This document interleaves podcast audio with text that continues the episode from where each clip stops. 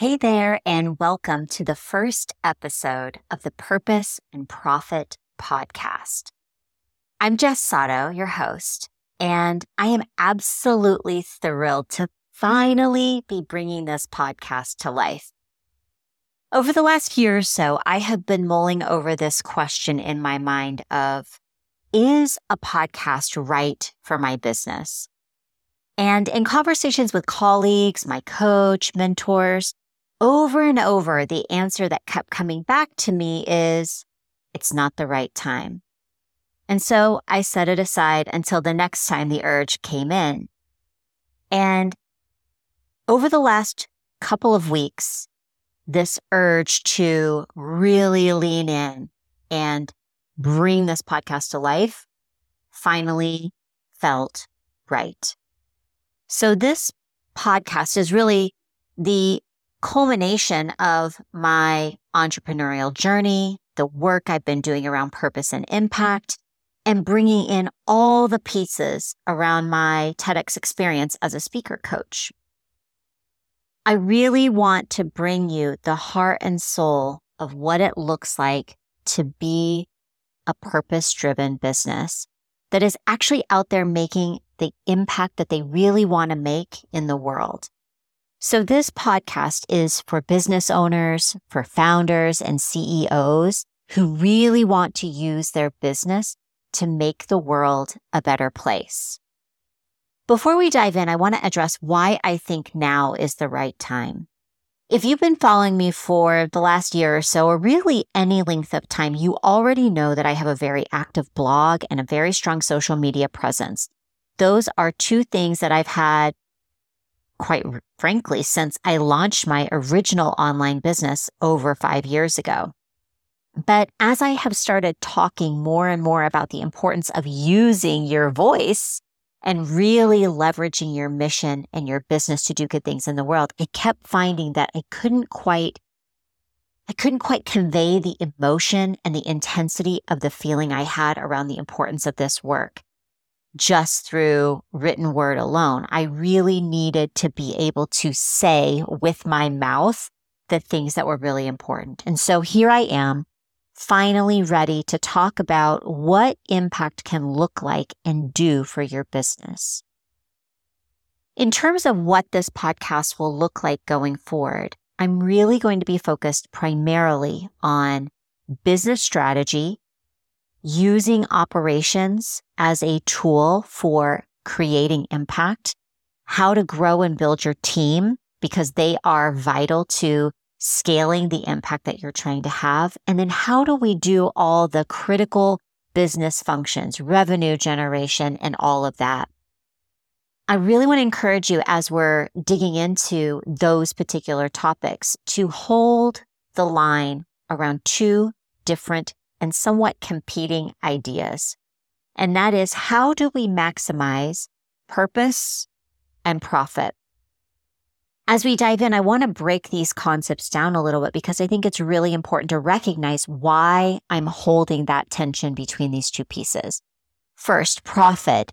That probably seems somewhat obvious, right? I mean, we cannot run a business if we're not making money. And quite honestly, you cannot have the impact that you really want to have in the world if you're not making money. So we have to do those foundational things in our business to generate revenue. That means making offers, being visible, being incredibly clear about how you help people and doing all of that from a consistency perspective and really being consistent in those efforts. But making money isn't the only thing that matters. And it's probably not the only thing that got you into doing this business in the first place. It's purpose that draws clients to us. It's purpose that motivates us to keep going. It's purpose that allows us to really start to set ourselves apart in the marketplace.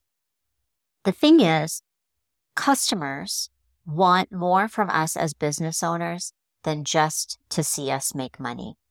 They want to know that their time, their money, their energy, and all of those things are supporting businesses that are doing good things in the world. Now, I should probably be clear here and say that there is absolutely nothing wrong with making money. In fact, I am all about making money. Most of us are in business. I am in business because we need to make money and we want to make money. But the beauty of the conversations that we're going to be having here is that you can make money in your business and make a difference in the world. So you're going to hear me use a lot of different kinds of terms, social entrepreneur, social impact, purpose driven business. All of these are terms that are at the core about holding that tension and trying to find the right balance for you as a business owner. Now, what does it mean to be a purpose driven business? And I think this is a really important question because there are a lot of ways and shapes that this can take. And the first way that you can see this playing out is by taking a stand on a political or social issue that really lights you up. For example, maybe you are passionate about issues related to racial justice. Maybe you're passionate about closing the gender equality Maybe it's LGBTQIA plus issues or environmental issues, whatever the nature of those issues are.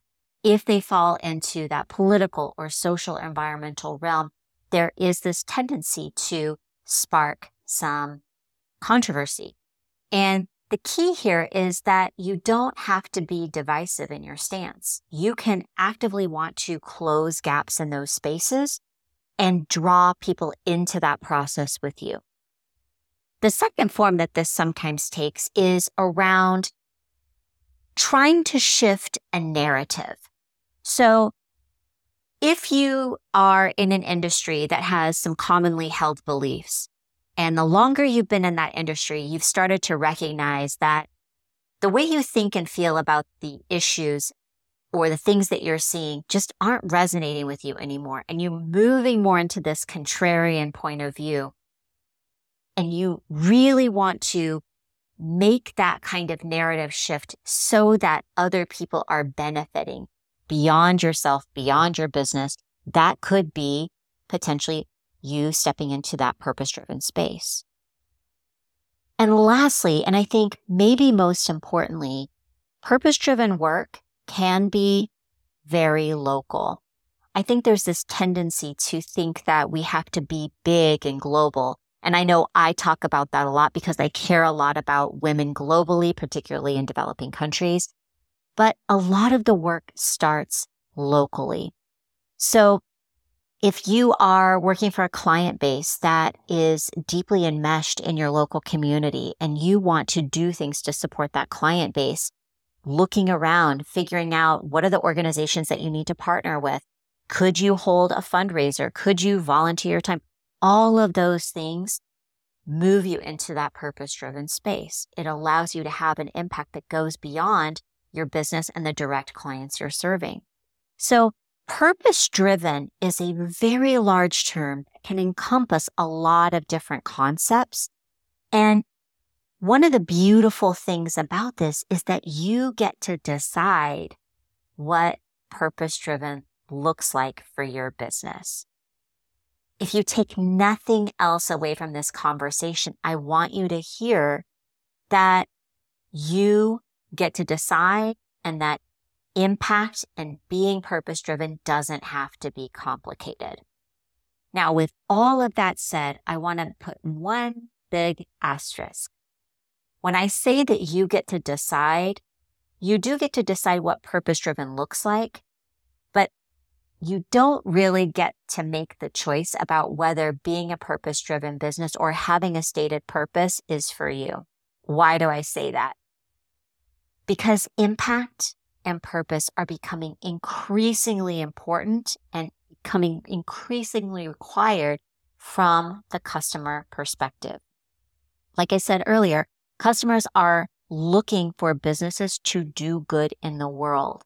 They don't want to support businesses that are just in it to make money. So when you think about the benefit to you as a business beyond that intrinsic motivation of being a critical part of closing gaps in society or in your local community or on behalf of your client base, there are a lot of really important numbers and data and details that we'll dive into as we go on this journey together. But there are a couple that I want to bring to the forefront right off the bat because I think they showcase just how impactful being a purpose driven business can be and how it starts to set you apart from your competitors. 76% of consumers refuse to buy a product or service from a company that supports an issue that is contrary to their beliefs. So again, you get this sense that you can use your purpose and your mission to draw the right people into your business and repel the people that you don't want to serve. You also see that when companies have a clearly defined purpose and a desire to do good in the world, they have a 42% higher return on sales. They're also growing three times faster than businesses that don't have a purpose. Now, I don't know about you, but I am all about a 42% higher return on sales. I'm all about growing three times faster than my peers. So you can see that there are some real financial implications to being a purpose driven business and really starting to embrace this idea of using your business as a force for good. So what does all this mean for your business? I want to give you three questions that will allow you to start to think about or expand on this if you've already started to embrace this approach. The first is what kind of change do you want to see in the world? So think about an issue that is personally important to you.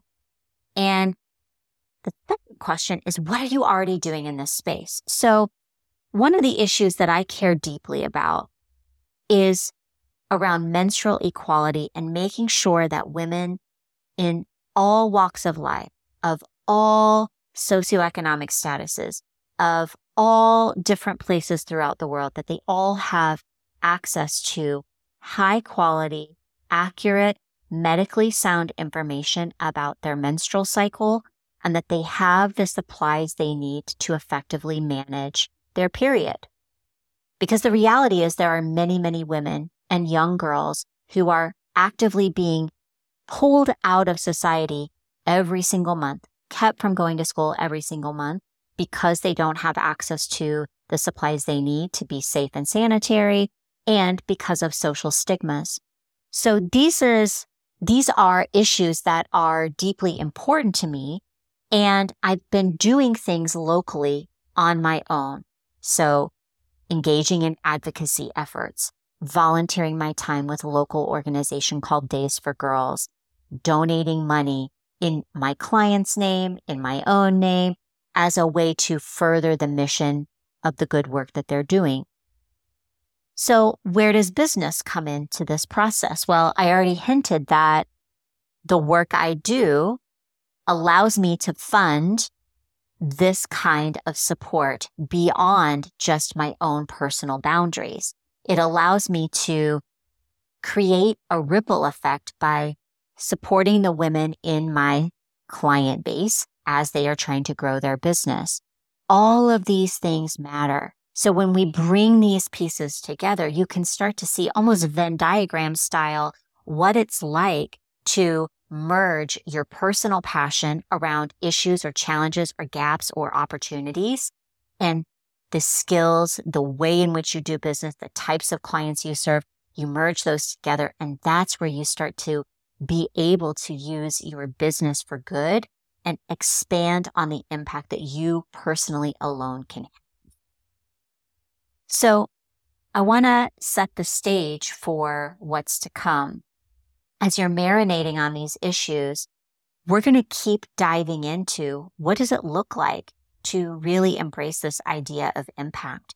How do we weave impact and impactful practices and initiatives into our businesses? How do we measure the effectiveness? How do we communicate the work that we're doing so that A, people know and can be galvanized and drawn into the work that we're doing and can be part of that process. Ideally expanding the movement, but also to showcase and use that as part of your business's competitive advantage. There's nothing wrong when we're doing this from a place of authenticity and empowerment and really trying to move the needle forward. From a podcasting perspective, every week you're going to get at least one short snippet from me. My goal is to keep these raw and real. You're not going to have an overly produced, overly edited kind of conversation. That means there's going to be bobbles in my words.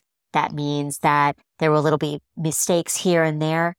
But my goal is to keep it real.